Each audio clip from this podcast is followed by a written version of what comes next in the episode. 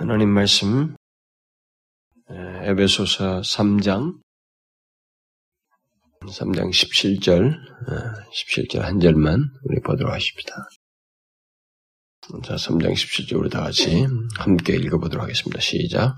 믿음으로 말미암아 그리스도께서 너희 마음에 계시게 하옵시고 너희가 사랑 가운데서 뿌리가 박히고 터가 굳어져서 아, 그 중에서 전반부가 좀 어, 오늘 중점적으로 살필 말씀인데요. 믿음으로 말미암아 그리스도께서 너희 마음에 계시게 하옵시고 아, 우리는 어, 지난 시간에 우리의 속 사람이 왜 또 어떻게 강건하게 되는지에 대해서 살펴보았습니다. 어, 그것은 성령의 능력으로 되는 것이며 결국 성령께서 어, 역사하는 그 방편들에 충실하게 반응하는 것, 다시 말해서 하나님의 말씀을 듣고 실천하는 것과 기도로 구하는 것 등이 속 사람을 강건케 하는 하나의 또한 방편이 된다라고 하는 것을 어, 언급을 했습니다. 그리고 교회 안에는 이 속 사람의 그 건강 상태, 건강의 정도에 있어서 차이가 있는 그런 정도 차이를 갖는 그 여러 가지 계층의 예, 사람들이 있다. 어, 그래서 결국 이 건강하다고 하는 것은 속 사람이 성장하고 있다는 말이도 되기도 하고 또 장성한 사람과 같다는 말도 되기 때문에 바로 그런 속 사람의 성장과 건강함이 어, 우리들이 뭐 그리스도인이라면 누구나 있어야 할 계속 추구되어야 할 내용이라고 하는 사실. 그래서 마냥 어린아이와 같이 있는 것은 음, 우리가 결국은 속 사람이 강건치 못하고 몸이 면역력을 갖지 못하면서 질병에 걸리고 이 저항력을 상실해서 어, 질병이 걸리듯이 사단의 시, 험과 이런 모든 것으로부터 자기 자신을 지키지 못하고 쉽게 넘어지게 되고 어, 심지어 거의 어, 변절의 상태까지도 내려갈 수 있는 그런 일이 가능하다고 하는 것을 언급을 했습니다. 자, 그러면 이제 바울이 에베소 교회 성도들을 위해서 기도한 이제 그 다음의 내용, 어, 그가 옥중에 있지만은 그 밖에 있는 에베소 교회 성도들을 두고 어, 비상한 태도로 무릎을 꿇고 한, 하늘의 하나님께 어, 기도를 하는 그의 기도 속에서 뭐 그들이 뭐 환경을 바꿔달라 말이죠. 이게 어떤 육신적이고 이 외적인 것이 아니라 순전히 영적인 기도로만 이렇게 어, 기도를 하고 있는데 그 첫 번째 내용이 바로 속 사람의 강건함이었는데 바로 뒤에서 이제 오늘 이제 우리가 본문에 살피려고 하는 또 다른 기도를 뒤에서 하고 있는데 그두 번째 이어서 언급하고 있는 기도 내용은 어, 믿음으로 말미암아 그리스도께서 너희 마음에 계시게 하옵시고라고 하는 어, 기도 내용입니다. 언뜻 듣기에 이 기도는 그리스도인들을 위해서라면 별로 유익할 것. 그리스도인에게 이런 기도가 필요한가라고 하는 그런 의문을 갖게 할 그런 어떤 기도 내용이라고 생각할 수도 있을 것입니다. 왜냐하면 그리스도인에겐 주님께서 이미 거하신다라고 하는 것이 성경이 말하는 바이고 우리가 알고 있는 바이기 때문에 어, 그런데 굳이 이런 기도를 하는 것인가 이렇게 의문을 갖게 할 수도 있겠습니다만은 바울은 일단 예배소 교회 성도들을 위해서 이 같은 기도를 하고 있습니다. 그렇다면 이런 기도가 무엇을 말할까? 우리는 이미 그 3, 어, 3장 14절에서 이러함으로 라는 말을 통해서 여기 3장 그 14절 어, 이하의 이 기도 내용이 어, 기도가 2장까지 언급했던 내용에 연이어서 바로 이러함으로 라고 하는 그런 내용의 어떤 연결점을 가지고 있다고 하는 것을 언급한 바 있습니다. 그렇다면은 2장까지에서 말했던 이 모든 내용 속에서 예배소 교회 성도들이 어떤 상태를 가지고 있는지 우리가 2장에서 1장부터 2장까지 쭉 살펴보았습니다. 그럼 어떻습니까? 그들은 예수 그리스도로 말며 하나님과 화목한 사람들입니다. 그래서 이제 더 이상 외인도 아니고 성도들과 동일한 시민이요 하나님의 권속이라고 그랬습니다. 바로 그런 예배소 교회 성도들을 생각하면서 기도하는 내용이다라고 그랬습니다. 그렇다면 바울이 지금 예배소 교회의 성도들을 생각하며 하나님께 비상하게 구하는 이 기도 내용은 도대체 무엇을 뜻할까? 분명 그리스도인 되냐는 그리스도를 마음에 모시고 있고 동시에 성령의 전으로서 존재하는데 이미 그러한 예배소 교회 성도들에게 곧 이미 그리스도인이 되어서 그리스도를 마음에 모시고 있는 성령의 전인 그들에게 믿음으로 말미암아 그리스도께서 너희 마음에 계시게 하옵시고라고 하는 이런 기도는 도대체 무엇을 말하겠는가라는 거예요. 이것은 분명 속 사람의 강건의 정도 차이가 있었던 것처럼 그리스도인의 내주하심에도 정도 차이가 있음을 시사하는 내용이라고 말할 수 있습니다. 문맥에서 볼 때, 우리가 이미 지금 말한 것처럼 분명히 그리스도인 된 사람에게 이런 기도를 하고 있다고 볼 때, 이것도 앞에와 같은 맥락이죠. 속 사람에도, 속 사람의 건강에도 정도 차이가 있는 것처럼 그리스도의 내주하심에도 정도 차이가 있다고 하는 것을 시사해 주고 있습니다. 바로 그런 정도 차이를 염두에 두고 기도하고 있다고 하는 것을 우리가 금방 예측할 수가 있겠습니다. 실제로 유명한 신학자요 주석가인 찰스 하치라는 사람도 바로 본문을 그런 식으로 어, 언급을 했습니다. 이건 내주하심의 정도를 말하는 것이다. 결국 바울의 기도는 그 정도에 있어서 더욱 풍성하고 깊은 상태를 어, 구하고 있다고 우리가 생각할 수 있겠습니다. 일단 여기 어, 계시다라고 하는 이 말의 원뜻은 어떤 장소에 완전히 정착하다는 그런 의미입니다. 그래서 일시적이 아니라 지속적으로 머무는 것을 말합니다. 그렇다면 그, 그것은 결국 그리스도인이라면 누구에게나 있는 일이라고 할 수가 있죠. 그런데도 이 거하심의 문제를 간구한다고 하는 것은 이미 있는 상태를 말하고 있지만은 이미 있는 상태를 말하지만은 바울은 최소한 그리스도께서 직접 그리스도 안에 거하시는 것과 그의 신성이 충만하게 거하시는 것을 그들로 하여금 알고 확신하고 체험적으로 확인하게 되는 그것을 구하고 있다라고 말할 수 있겠습니다. 그래서 어떤 주석가는 여기 계시다는 말을 그리스도께서 우리의 전인격을 지배하시기 위해 들어와 거하시는 것을 말한다. 뭐 이렇게 보편적인 의미로 말을 했습니다. 뭐 이게 전격적으로 지배한다는 데 우리가 흔히 좋아하는 말이죠. 가장 평이한 해석이 예, 설명이죠. 어, 그리스도께서 거하신다. 네, 그런데 거하시되 그 지배하시기 위해서 들어와 계시는 것, 뭐 그런 걸 말한다. 뭐 어쨌든 우리는 오늘 본문에서 이 같은 설명을 다 할 수가 있습니다. 이 말이 문맥을 놓고 볼 때 분명히 그리스도를 모시고 있는 사람들에게 구하는 기도라는 면에서 어떤 정도 차이를 다양한 묘사로 할 수가 있습니다. 그리고 여러 가지 해석과 설명을 붙일 수 있습니다. 그러나 중요한 것은 중요한 것은 문자적으로 그 말이 무엇을 뜻하는지를 말한다기보다는 바울이 감옥에서 비상한 상태로 기도하고 기도하면서 에베소 교회 성도들에게 있기를 구하는 그들의 실제적인 어떤 내용이에요. 상태를 말합니다. 그러니까 어떤 체험적으로, 체험적인 어떤 상태를 말하고 있는 것. 그것을 우리가 설명하는. 그것을 알아야 된다는 것입니다. 이 기도하고 내용에서 이것이 어떻다, 뭐 어떤 체험을 말한다 이렇게 단순하게 문자적인 해석과 설명으로서는 사실 의미가 없어요. 지금 바울은 굉장히 비상하게 그 문제를 가지고 기도하고 있기 때문에 그가 지금 기도하고 있는 어떤 상태라고 하는 구체적으로 무엇인가? 그것을 우리가 경험 세계 속에서 우리 신앙생활 속에서 과연 우리가 경험할 수 있는 문제인가? 그런 것이 우리들에게 있는 것인가? 실제로 성경에 그런 경험들이 있는가? 그리고 실제로 예수를 믿는 사람들에게 그런 경험들이 있는가라고 하는 것 이거예요. 이것이 오늘 본문에서 우리가 생각할 더 중요한 문제라고 생각이 됩니다. 그래서 에베소 교회 성도들에게 있기를 구한 이 기도 내용이 결국 그들 마음에 계시는 것에 어떤 체험적인 면을 말하고 있다고 생각을 하고 우리가 그런 것에 대해서 일단 어느 정도 설명이 가능한지를 그리고 실제로 우리가 그것을 어떻게 추구하면서 경험할 수 있는지를 어, 이 시간 생각해 봐야 된다고 생각이 됩니다.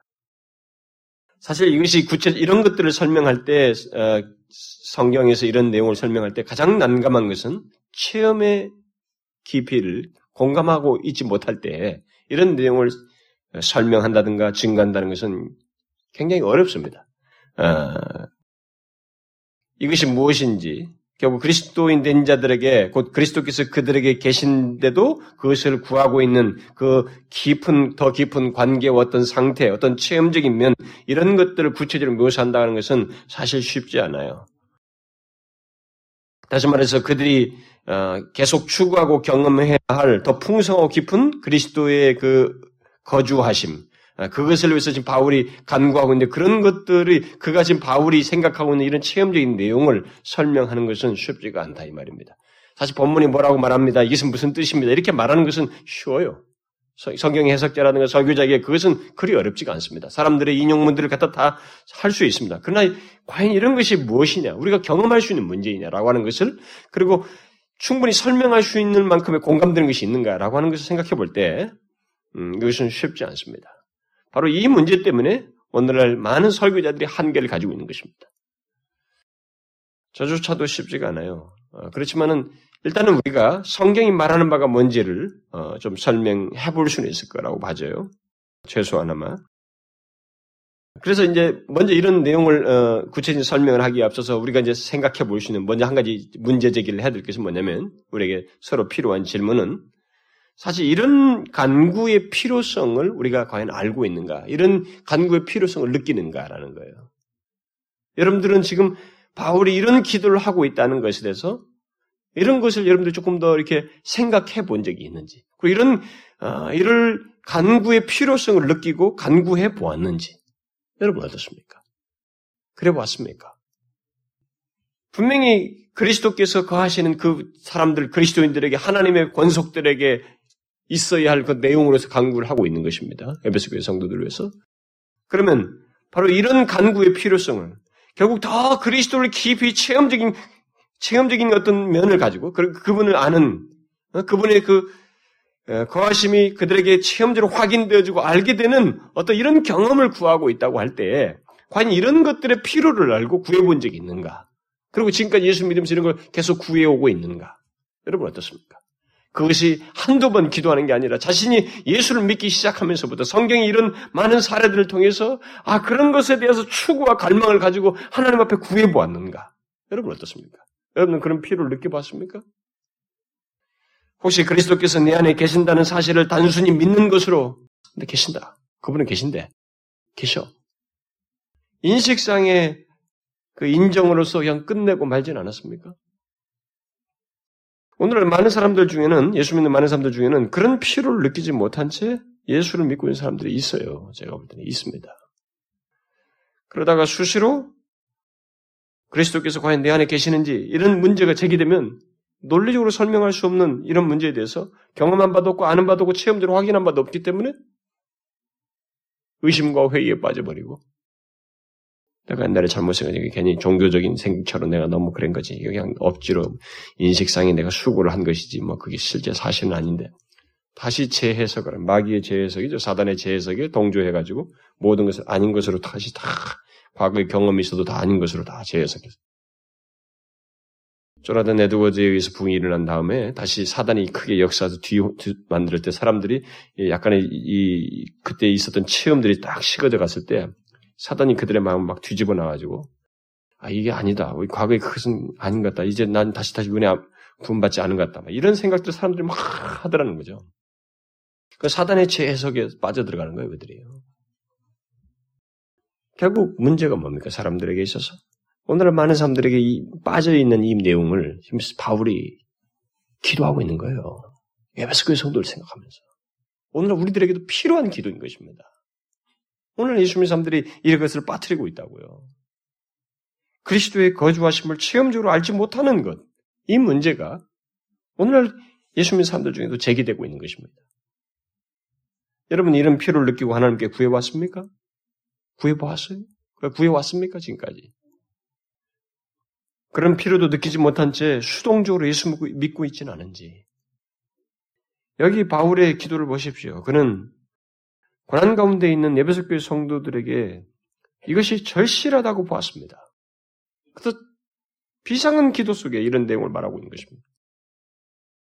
아니 모든 그리스도인들에게 필요한 내용임을 우리에게 말해주고 있습니다.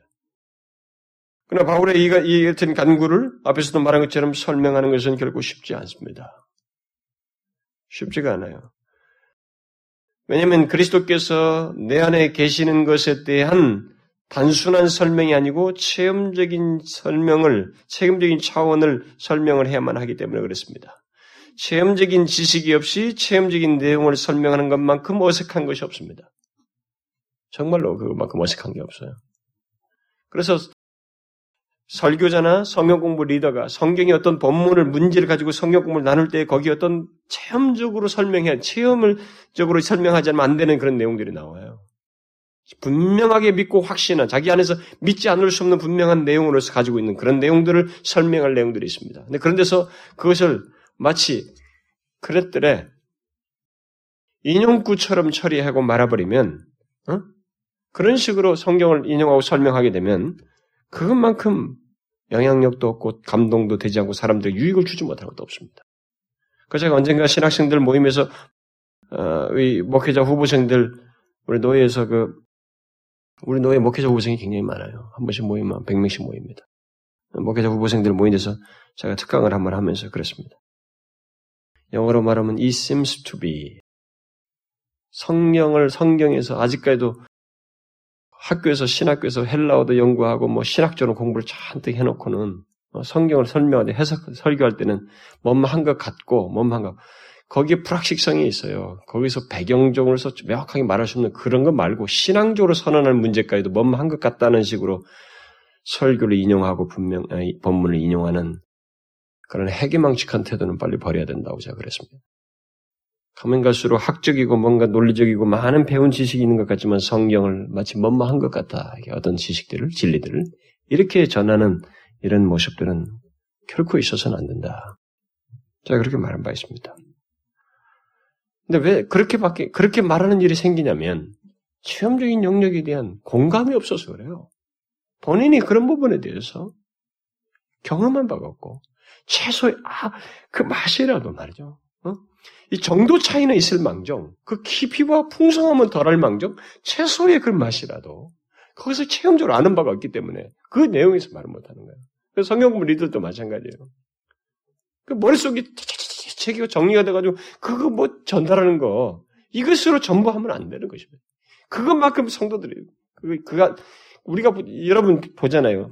여러분들도 성도로서 어느 설교자와 어떤 사역자 밑에서 성도들이 제대로 깨어나고 영향을 제대로 받는 것을 여러분도 알다시피 성경 공부 리더도 그 조장 밑에서 어떤 리더 밑에서 어떤 사람들이 제대로 도전을 받고 영향을 받는지 여러분도 그걸 알 수 있잖아요. 그렇죠? 그게 왜 생깁니까?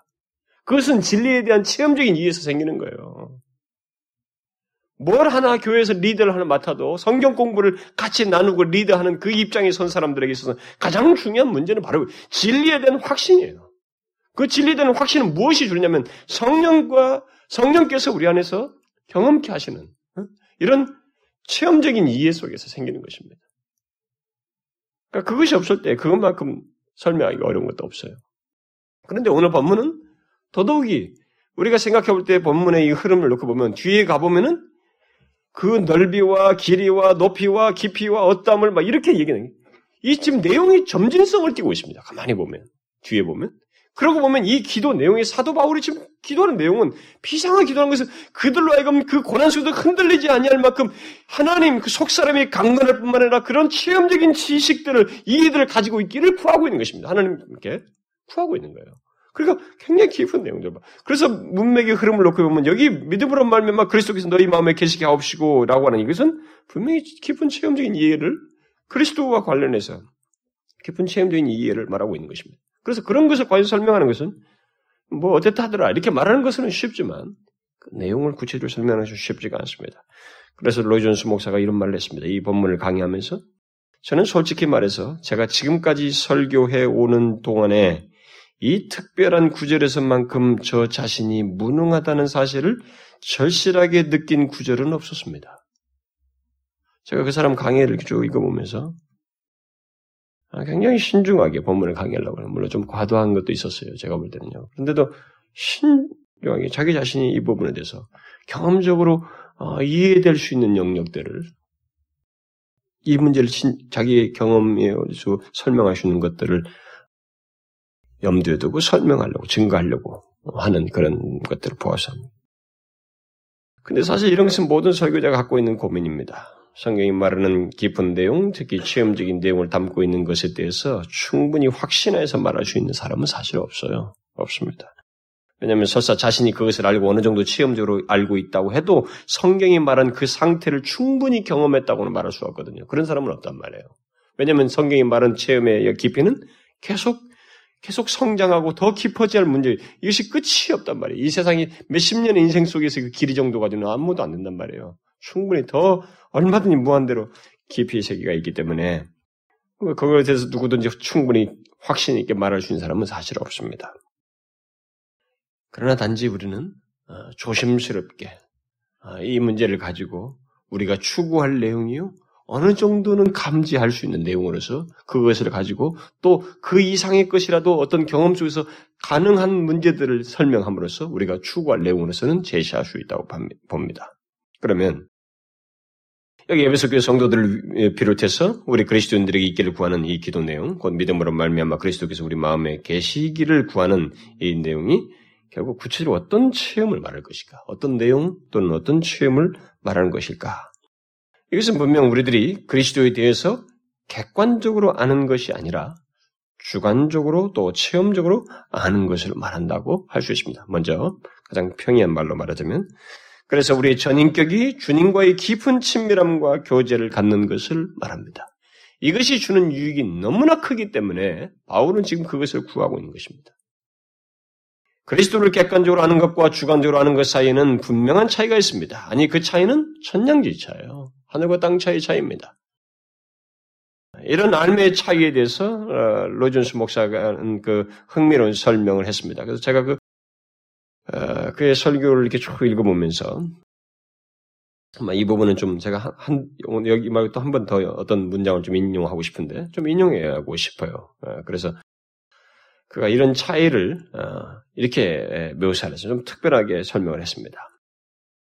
우리를 이 객관적으로 아는 것과 주관적으로 아는 것 사이의 차이를 우리를 위하신 그리스도를 아는 것과 우리 안에 계시는 그리스도를 아는 것 사이의 차이다. 이런 식으로 묘사를 했습니다. 그러면서 이렇게 덧붙입니다. 그리스도인의 생활을 처음 할 때는 필연적으로 우리를 위하신 그리스도께 집중합니다. 그리스도인의 생활의 처음은 일반적으로 객관적입니다.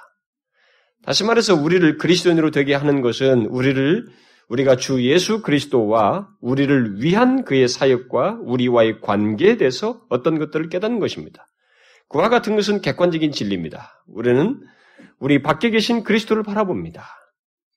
우리는 세상에 세상으로 오셔서 베들레헴에서 아기로 나신 주님을 바라봅니다. 우리는 주께서 성장하시는 것을 지켜보며 그의 교훈에 귀를 기울이고 주의 이적을 주시합니다. 우리는 주께서 십자가에서 죽으시고 무덤에서 부활하신 것을 알고 있습니다. 우리는 이 모든 것을 바라보며 묻습니다. 거기서 무슨 일이 일어났는가? 그는 왜 오셨는가? 그는 십자가에서 무슨 일을 하셨는가? 그리고 우리는 주님께서 나의 죄를 짊어지시고 거기서 나를 위해 죽으셨다는 대답을 얻게 됩니다. 즉, 나를 위하신 그리스도를 바라봅니다. 나는 주님과 객관적으로 나를 위하여 행하신 것들을 바라봅니다. 그러나 그리스도께서 마음에 거하시는 것은 객관적인 것이 아니라 주관적입니다. 그것은 객관적인 다음에 나타나는 결과입니다. 만일 주관적인 요소가 없다면 우리는 전혀 그리스도인이 아닙니다. 우리는 진리에 대해서 오직 지적인 동의만을 할지도 모릅니다. 그러나 넓은 의미에서 말하자면 처음 믿음이 주로 객관적인 데 반해서 그리스도께서 우리 안에 거하신다는 것은 주로 주관적입니다. 우리는 우리를 위하여 죽으신 분으로서의 그리스도가 아니라 우리의 생명 되시며 우리 속에 살고 계시며 우리의 삶과 의식 속에 그의 거처를 삼으신 분으로서 그리스도에 관해서 주로 관심을 가지는 위치로 나아가야 합니다. 이렇게 설명해도 우리는 아직 바울의 이 간구가 뜻하는 것이 뜻하는 것을 어, 이해하기는 역부족입니다. 왜냐하면 하나님의 아들 예수 그리스도께서 부활하신 우리 주님께서 우리 마음에 거하시기를 구하고 있기 때문에 어? 마음에 거하시기를 구하고 있기 때문에 여기 마음은 인격의 가장 중심을 말하는 것입니다. 그래서 영혼의 거처로 말하는 것입니다. 바로 그 마음에 그리스도께서 거하신다는 것이 과연 어떻게 가능한가? 우리가 질문해 보면 이것은 설명하기 너무 어려워요. 그것은 분명 우리의 생각을 훨씬 뛰어넘는 어떤 내용입니다. 그래서 계속 질문을 하게 합니다. 그리스도께서 우리 마음에 거하신다는 것은 구체적으로 무엇을 말하는가? 그것은 그것을 주관적으로 안다는 것은 또한 구체적으로 무엇을 말하는 것인가? 그리스도께서 그를 믿는 우리들의 마음 속에 거하시기를 구한다는 것이 구체적으로 무엇을 어떤 경험을 말하겠느냐는 거예요. 여러분 그리스도께서 우리의 마음에 거하신다는 거예요. 생각해 보자 말이에요. 이게 구체로 뭘 말하겠는가? 아, 우리의 우리 마음에 생기는 어떤 영향력을 지금 말하는 것인가? 아니면 우리 인식상에 생기는 어떤 변화를 말하는 것인가? 이 간구 내용은 분명 그런 것과 구별되는 것입니다. 왜냐하면 주님께서 우리 안에 거하시는 문제를 직접 이 땅에 계실 때 말씀하셨거든요. 그리고 뒤에서 사도들이 그것을 증언을 했습니다. 또 경험상으로도 증명했고, 증거했고, 또 우리들의 있어야 할 사실로서 증거를 했습니다. 특별히 주님께서 요한복음 6장에서 내 살을 먹고 내 피를 마시는 자는 내 안에 거하고 나도 그 안에 거하나니 이렇게 말했습니다. 실제적으로 있는 문제로 얘기했습니다. 또 요한복음 14장에서 그날에는 내가 아버지 안에 너희가 내 안에 내가 너희 안에 있는 것을 너희가 알리라. 또 사람이 나를 사랑하면 내 말을 지키리니 내 아버지께서 저를 사랑하실 것이요 우리가 저에게 와서 거처를 저와 함께 하리라. 저에게 와서 거처를 저와 함께 하리라. 이렇게 말했습니다. 주님께서 아버지와 함께 우리 안에 거처를 삼으실 것이다라고 말했습니다. 또 나를 사랑하는 자는 내 아버지께 사랑을 받을 것이요 나도 그를 사랑하여 그에게 나를 나타내리라. 어? 개인적으로 나타내시는 거예요. 바울은 이런 사실을 자신의 경험 속에서 확인하고 이런 식으로 언급을 했습니다. 갈라디아서에서 그런 적이 이제는 내가 산 것이 아니요 오직 내 안에 그리스도께서 사신 것이라 이렇게 말했습니다. 그리고 골로새서 1장에서 이 비밀은 너희 안에 계신 그리스도 그리스도니 곧 영광의 소망이니라. 그리스도께서 우리 안에 계신 계신 것이 바로 그야말로 비밀이요 신비라는 것입니다. 결국 이런 모든 내용은 그리스도께서 신자들의 마음속에 계시는 것을 다 언급하는 내용들입니다. 그렇다고 모든 내용을 그저 그렇게 인식해라. 그리스도께서 너희 안에 계신다고 인식해라. 그냥 단순히 믿어버려라. 있다고 그냥 생각해라. 그런 교훈을 주기 위해서 이런 사실을 설명한 것은 아니란 말이에요. 이는 어떤 내용을 말한단 말이죠. 그게 뭐냐는 거예요. 주님은 분명 자신이 실제로 우리들 안에 거하시는 문제를 말씀하셨습니다. 바울도 실제로 그리스도께서 자신 안에 사신다고 말했습니다. 그리고 본문은 바로 그런 사실을 위해서 또 있는 사실 위에 추가적인 무엇을 생각하고 간구하고 있는 것입니다. 그들에게 존재하는 그들 안에 계시는 그리스도를 기억하고 그 위에 더해질 어떤 내용을 간구하고 있습니다. 그냥 단순히 그저 그들에게 믿을 것을 인식적으로만 하는 그런 문제를 말하는 것은 아니란 말이죠. 결국 뭐예요? 경험적으로 아는 문제를 얘기합니다. 사실 이것을 우리의 말로 완벽하게 묘사하는 건 불가능합니다. 그러나 분명한 것은 우리가 이런 경험을 통해서만 확인할 어떤 내용이 있다는 거예요. 음? 그리스도께서 우리 안에 거하시는 것을 이들에게 있게 해주시길 이미 있는 자들에게 그것을 간구함으로써 그, 그들에게 그것이 확인될 어떤 내용, 그리스도께서 우리 안에 계신다고 하는 것을 확인하게 되는 경험적으로 확인하는 어떤 내용을 간구하고 있다는 사실입니다. 단지 우리는 이것이 그리스도와의 관계에서 우리들이 가질 수 있는 최고의 경험이고 은혜로운 상태 속에 있는 것이라고 말할 수 있을 것입니다. 이런 경험에 대해서 로존스는 이렇게 말합니다. 제가 로존스 박사의 말을 자주 인용하는 것은 비록 어떤 해석에서는 좀 과도한 것도 있고 제 자신이 수용하기 어려운 어떤 부분도 있지만 이 에베소서 강의한 데 있어서 그 사람은 톡촉하고 심오하게 했어요. 누구 못지않게 깊이 연구했습니다. 아, 그래서 제가 인용을 하는 것입니다. 그는 먼저 그리스도께서 내 안에 거하신다는 말씀이 무엇을 의미합니까? 나는 그것을 이해할 수 없습니다. 라고 말하는 사람들을 의식하고 다음과 같은 대답을 덧붙여서 말했습니다.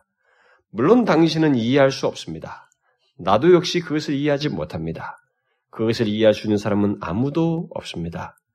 그것, 그것은 이해를 초월하는 신비적 진술이며 체험입니다. 우리가 들은 바와 같이 우리의 몸은 우리 속에 거하시는 성령의 전입니다. 성령은 하늘에 계십니다. 그러나 내 안에도 계십니다. 이것은 신비적인 관계라고밖에 말할 수 없습니다. 우리는 그것을 경시해서는 안 되며 그 규모를 줄여서도 안 됩니다. 우리는 그것을 매우 중요하게 여겨야 합니다. 만일 그렇게 하지 못하면 우리는 성경을 잘못 다루는 것입니다. 그렇다면 바울이 여기서 간구하고 있는 이런 내용은 그리스도와의 신비적인 관계 속에서 갖는 경험, 다시 말해서 그리스도께서 그들과 함께 하시는 것을 넘어서서 함께 하신 그리스도를 충만하게 느끼고 경험하는 것이요. 그야말로 그리스도로 가득 채워지고 그리스도에게 완전히 지배당하는 어떤 경험을 자신들마저 지각하지 않을 수 없는 분명히 자신들이 알게 되는 그런 경험을 간구하고 있다고 우리가 말할 수 있는 것입니다. 네? 설명은 정확하게 묘사할 수 없지만 자신이 그것을 인지할 수 있는 그런 경험을 구하고 있다라고 말할 수 있는 것입니다.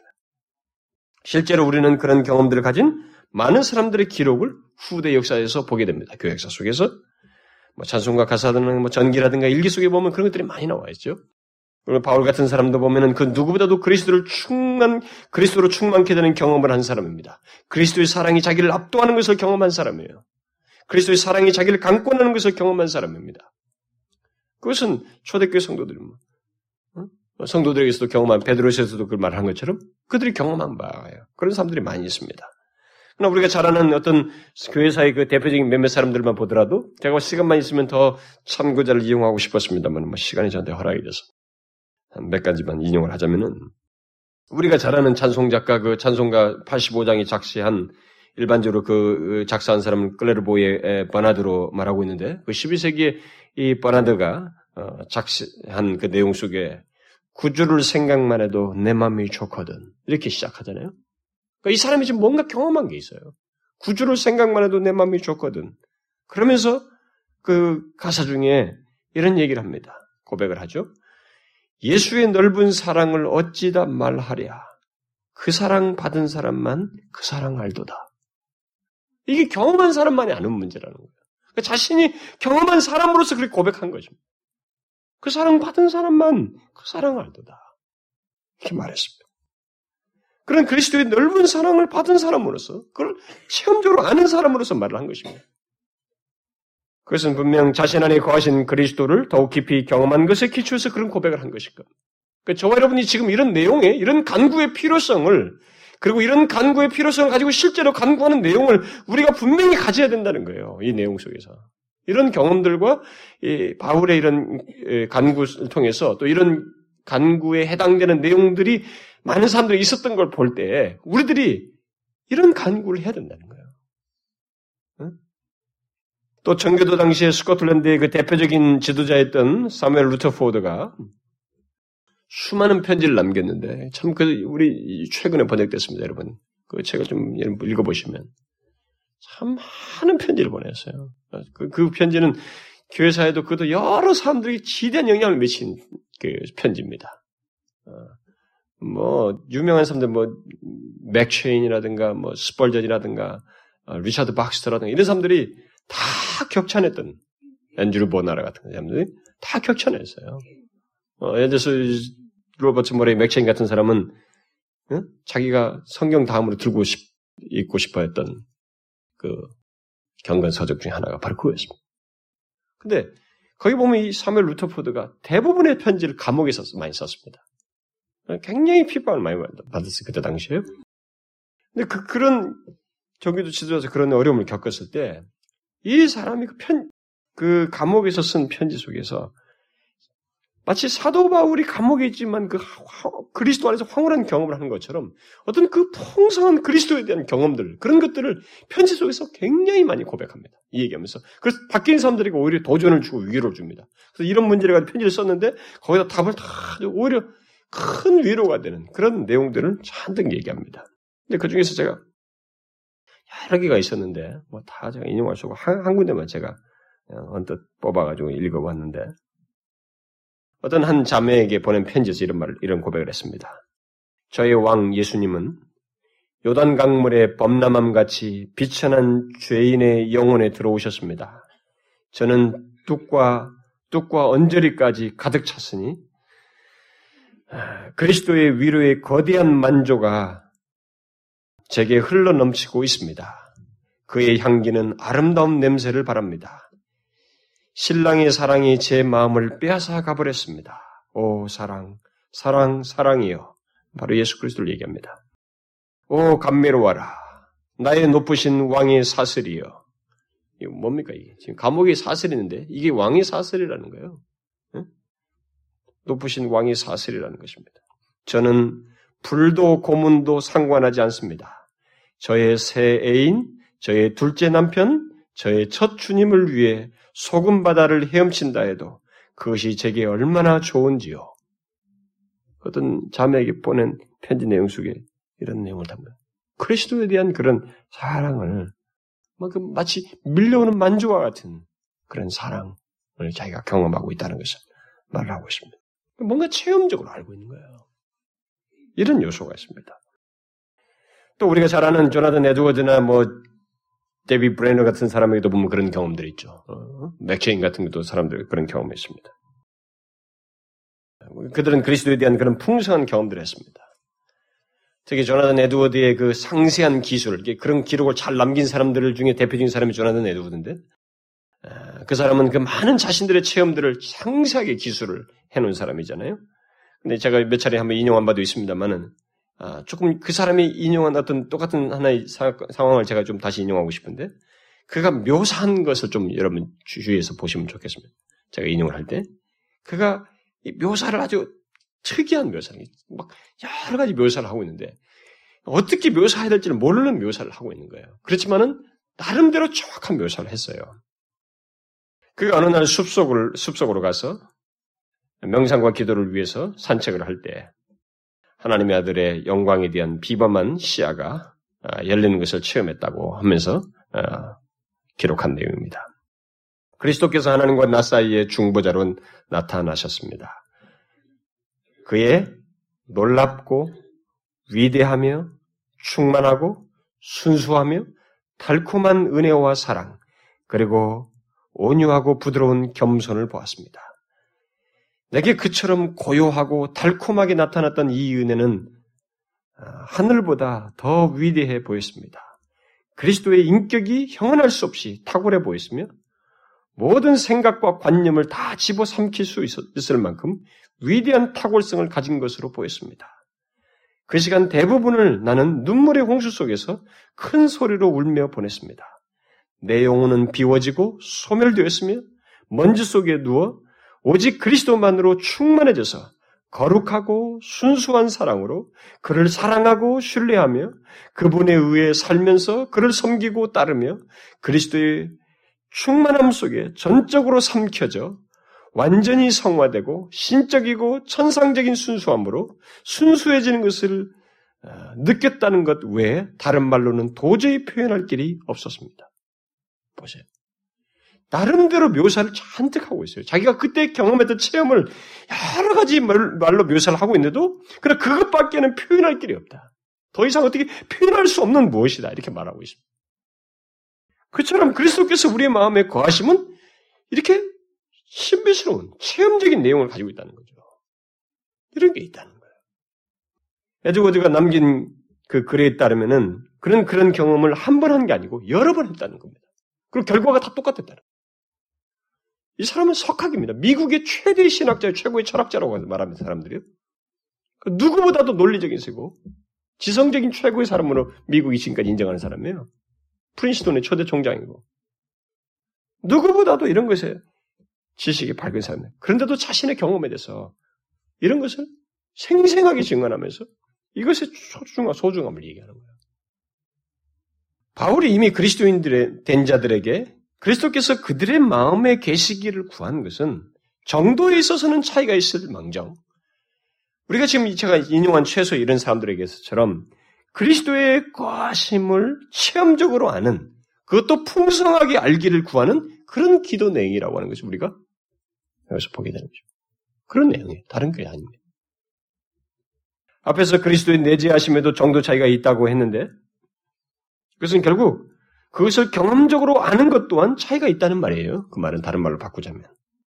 다시 말해서 그리스도인이라 해도 어떤 경험, 이런 경험들을 알지 못하는 사람들이 있는가 하면 어떤 그리스도인들은 예, 그리스도에 대한 달콤한 경험을, 이런 형용할 수 없는 경험들을 하는 사람들도 있는 것입니다. 그, 그걸 얘기해요. 그런 정도 차이를 본문이 시사하고 있습니다. 속 사람의 건강의 정도 차이 마찬가지로. 바로 그런 정도에 있어서의 차이를 기억하고 바울이 지금 더 풍성한 경험을 구하고 있는 거예요. 결국 그것이 가져다는 유익이 너무 크거든요. 응? 굉장하다고.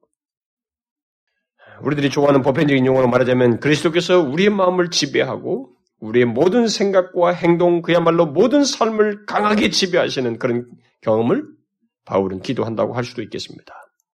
물론 그는 우리들이 황홀한 경험을 하는 것 자체를 구했다고 할 수가 없어요. 그런 경험 자체보다는 주님이 우리의 마음을 마음의 지배자로 계셔서 아, 우리가 그것을 알고 어, 주님과의 풍성한 관계, 깊은 은혜의 관계를 삶 속에서 갖도록 하기 위해서 교하는 거죠. 고난 가운데 있는 그들로 하여금 이런 경험을 통해서 하나님과의 그 그리스도와의 깊은 관계 교제를 통해서 삶을 역동적으로 살도록 하기 위해서 구하는 기도이죠. 그러면 이런 경험들이, 이런 체험들이 어떻게 가능할까? 어떻게 가능하다고 본문에서 말하고 있습니까? 바로 믿음으로 말미암아라고 말하고 있습니다. 이 말은 흔히 많은 사람들이 말하듯이 그저 믿기만 해라. 그리스도께서 우리 마음에 계신다는 것을 믿기만 하면 된다. 믿으면 돼. 그리스도께서 우리 마음에 계시기를 믿음으로 받아들여라. 그러면 그런 일이 있게 돼. 이런 말이 아니에요. 오늘의 성경 공부라든가 이 사람들이 나눈 데서 이 보편적인 통념 속에 하나님의 은혜의 세계를 인식 수준으로 절, 이게 하향 조정해 놓은 오늘의 추세가 생겨났습니다. 음? 하나님의 놀라운 은혜 세계들마저도 인식 세계 수준 정도로 생각을 해요. 아, 받아 믿음을 믿음을 인식상의 어떤 것으로 말하고 있습니다. 여러분 믿음에는요 종류가 있어요, 여러분. 어? 우리가 뭐 구원하는 믿음, 역사하는 믿음 이렇게 하잖아요. 청교도들이 대표적으로 예?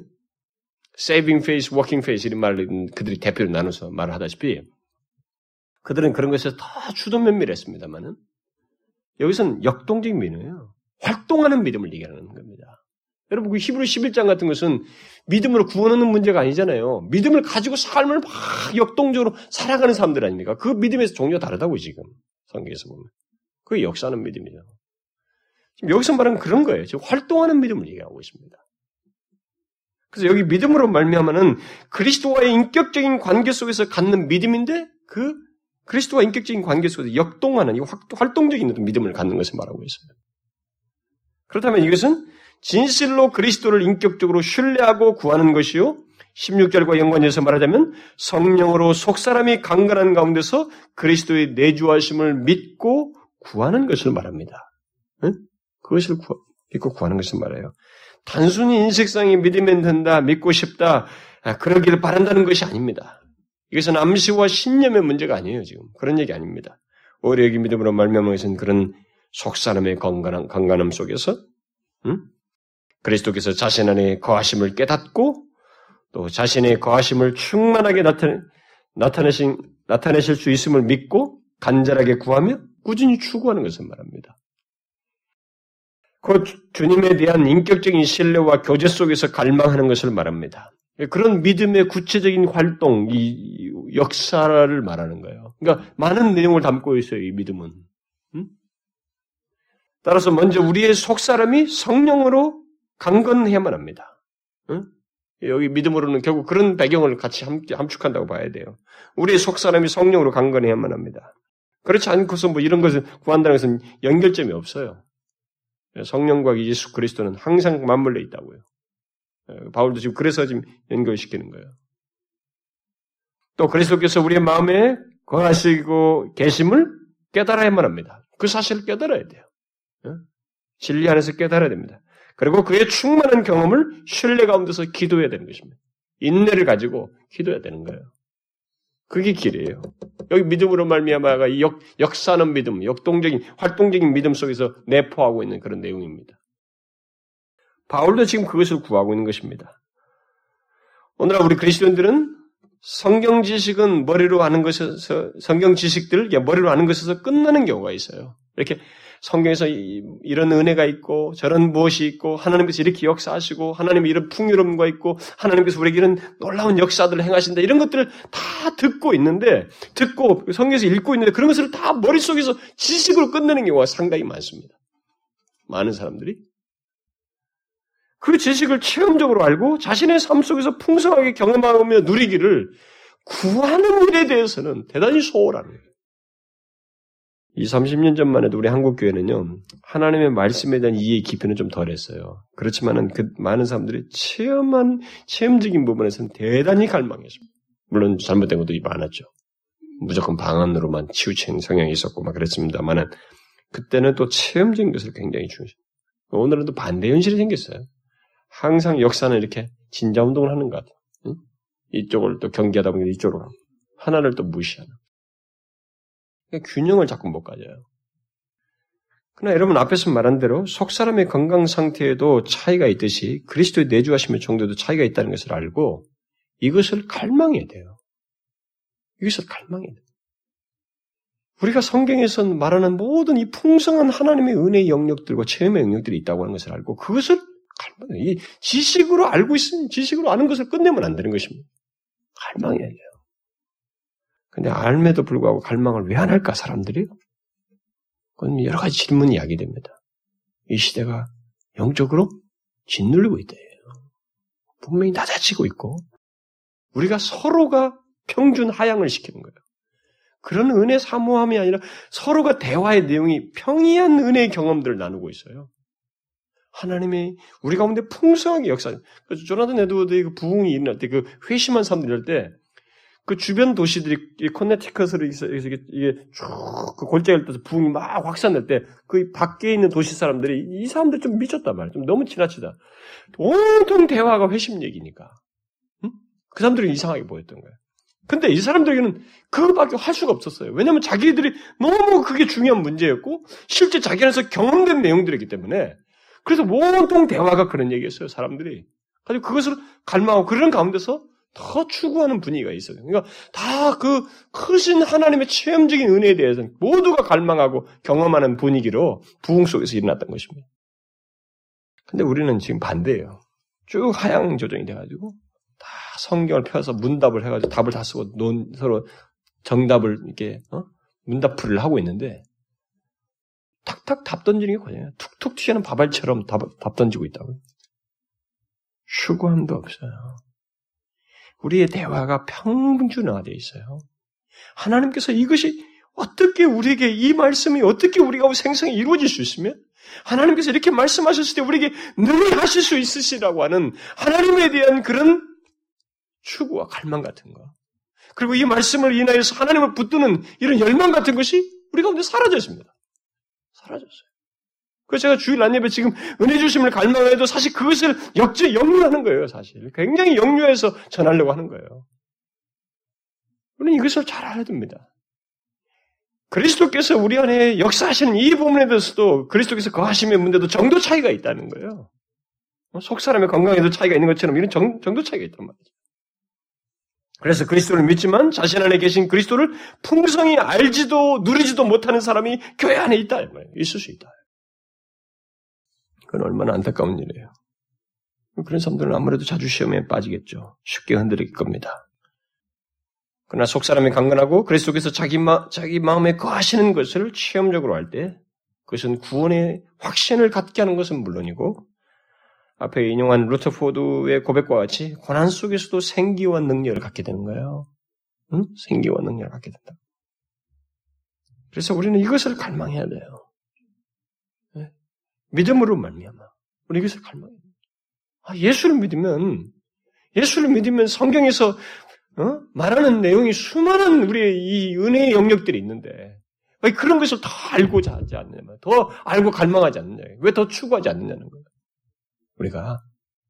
물론 잘못 추구하는 것이 있어요. 너무 그 조그만 진리에 충실하지 않은 것 잘못 오직 체험적으로만 나감으로써 더 이상하게 시험에 드는 경우가 있지만 하나님의 진리 안에서 응? 속 사람의 강건한 가운데서 속 사람의 강건이 뭔지 충분히 얘기했으니까 그런 가운데서 이런 추구를 우리가 할 수 있는 거예요.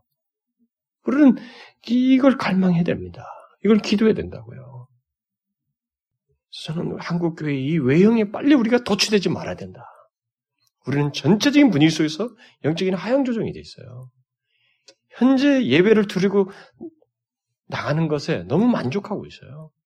다 모두가 멋진 관현악단을 가지고 모두가 함께 합창을 사는 찬송하고 있는 것 자체에 너무 흡족해 있어요. 그것도 있어요. 이게 기본이에요. 그러나 하나님은 그 가운데 우리 각 사람에게 크게 거하시는 것을 생생하게 드러내시는 분이셔요. 그런 은혜를 허락하신 분이라고. 아까 루터포드처럼 오 사랑 사랑이요 이게 왕의 사슬이라고 말하면서 그것을 사랑으로 여기고 말이죠 더 기쁘게 여기는 감동을 경험할 수 있는 것입니다. 그 사랑 받은 사람만 그 사랑 알도다라고 고백할 수 있는 내용이 있는 거예요. 아까 예드워드처럼 말이죠. 이 형용할 수 없는 너무 순결하고 순수하고 묘사를 막 하지만 더 이상 할 수 없는 것으로 그런 영광스러운 은혜의 세계가 있는 것입니다. 우리가 갈망할 수 있어요. 어쨌든 우리가 이런 것을 갈망할 줄 모른다는 것. 이런 것에 대해서 알지 못한다는 것이 너무 안타까워요, 이 세대가. 한평생 예수 믿는데, 어? 한 번 예수 믿는데 말이지. 왜 그런 갈망을 우리가 안 갖냔 말이에요. 하나님은 우리에게 더 은혜 주시기 원하시는데. 그 바울도 그걸 구하잖아요, 지금. 그렇게, 그렇게 하시기를 구하잖아요. 그게 필요하단 말이에요. 그래서 바울은 그걸 비상한 태도로 기도하고 있는 것입니다. 여러분 현재 우리가 알고 있, 알고 믿고 있는 것이 기독교 신앙이 전부가 아니라는 것을 알아야 됩니다. 예? 끝없이 하나님의 은혜 세계는 무한한 것이 있어요. 이게 전부가 아니에요. 우리가 보고 있는 게 전부가 아닙니다. 그걸 알고 이런 기도를 하나님께 드려야 되는 거예요. 바울의 기도와 같은 기도를. 그러면서 계속 갈망하면서 죽어야 돼. 갈망은 죽으면 안 되는 거예요. 끝없이 갈망이 있어야 돼. 갈망을 꺾어버리는 사단의 많은 방해가 있고 좌절시킬 만한 육신적인 고단함과 여러 가지 요소가 있지만 그리스도를 향한 갈망은 식어서는 안 되는 거예요. 그리스도인은 끝까지 가야 되는 겁니다. 바울이 에베소 빌립보 3장에서 말한 것처럼 감옥에 있어서도 내가 그리스도를 더 담고자 하는 뭐 그런 영적인 갈망을 끝없이 가져야 되는 겁니다. 이런 더 하나님의 은혜의 풍성함들에 갈망을 가져야 된다고요. 멈추면 안 되는 것입니다. 이것은 일평생 계속하는 거예요. 일평생 계속 가져야 할 갈망입니다. 여러분 제발 여기 리더 여러분들도 계시잖아요. 성경이 뭐 이랬다더라. 인용해서 멈추지 마세요. 응? 머리로 여기 알고 있는 지식으로 말하지 마시라고. 밥알 튀듯이 말이죠. 하나님이 이렇게 하신다는 것을 믿고 그걸 갈망하고 본인도 갈망하는 데서 체험하고 비록 정도에서는 미미하겠지만 점진성이 있으니까 조금이라도 알고 그런 가운데서 하나님을 말할 수 있고 예수의 향내가 무엇이며 그리스도의 사랑이 어떠하고 그것을 말할 수 있어야 된다. 그런 증거와 나눔이 있어야 우리 가운데 생기의 역사가 있는 거예요. 여러분 이런 은혜의 영역이 있다는 거 잊지 맙시다. 그리고 기도하고 갈망하잖아요. 끝까지 쉼 없이 우리 일평생 더 정도에는 더 한없이 깊어지고 깊어진 거. 보세요. 넓이와 길이와 높이와 깊이가 어떠함을 무한대라는 거예요, 지금. 뒤에서 나올 거예요, 앞으로. 그런 갈망과 기도를 우리 모두 하면 좋겠어요. 기도합시다. 하나님 아버지, 감사합니다.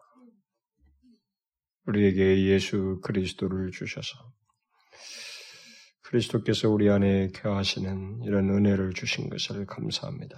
그러나 하나님 이 말씀이 그리스도께서 우리에게 안에 거하심이 우리로 하여금 분명하게 확인되며 풍성하게 확인되며 체험적으로 확인되어지고 그것 안에서 우리가 그 은혜의 영광과 풍성함을 맛보며 누리는 저희들이 되게 하여 주옵소서. 앞선 믿음의 선배들이 경험했던 것, 그런 경험을 우리 또한 갖고 더 그것 때문에 주님을 사랑하고 루터포드처럼 고난의 현실 속에서도 오히려 그리스도에 대한 사랑을 인하여 기뻐하고 위로하며 견디는 그런 삶의 증거들이 우리 가운데 있도록 하나님의 계속적으로 갈망하는 저희들 되게 하여 주옵소서. 바울의 간구를 우리가 기억하고 우리 또한 간구하며 나아가는 저희들 되게 하여 주옵소서. 우리 공동체 안에 하나님이여 리더들뿐만 아니라 모두가 이런 은혜를 사모하며 그런 크신 은혜를 경험하는 저희들 되게 하여 주옵소서. 예수 그리스도의 이름으로 기도하옵나이다. 아멘.